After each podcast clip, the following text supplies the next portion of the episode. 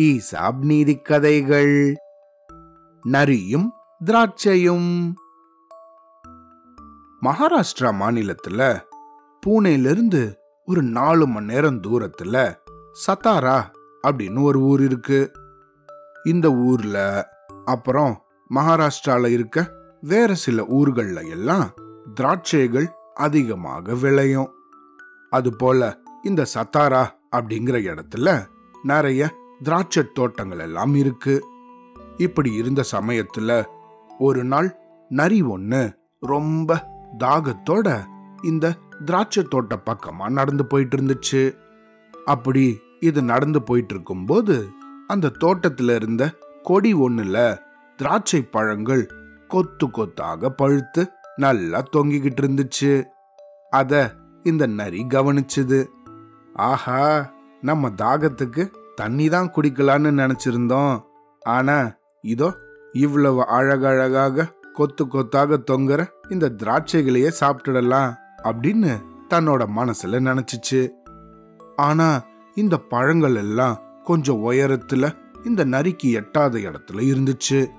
அதனால இதை எப்படி சாப்பிடுறது அப்படின்னு சும்மா ஒரு ரெண்டு மூணு வினாடிகள் தான் யோசிச்சுது. உடனே இந்த நரியோ சில அடிகள் அப்படியே பின்னாடி போய் அப்புறம் வேகமா ஓடி வந்து தபால்னு குதிக்க பார்த்துச்சு. ஆனா அப்பையும் கூட இந்த பழங்கள் அதுக்கு எட்டவே இல்லை. இதே மாதிரி ஒன்று ரெண்டு தடவை எம்பி எம்பி பார்த்துச்சு.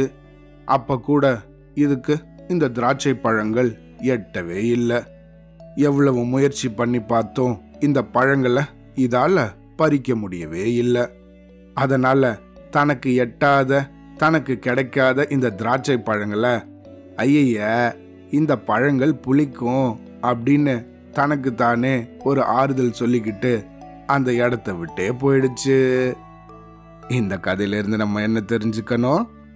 நமக்கு ஒரு பொருள் கிடைக்கலன்னா உடனே அது மேல தப்பு கண்டுபிடிக்கணும் அப்படின்னு நினைக்க கூடாது மேலும் இந்த நரி தன்னோட மூளையை உபயோகப்படுத்தி வேறு சில வழிகளில் முயற்சி செஞ்சிருந்ததுன்னா அதுக்கு அந்த பழங்கள் கிடைச்சிருக்குமோ என்னமோ.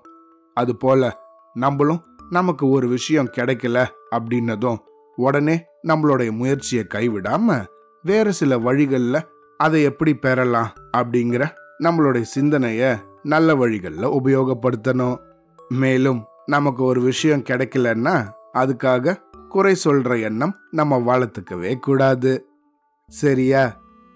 Hablo da.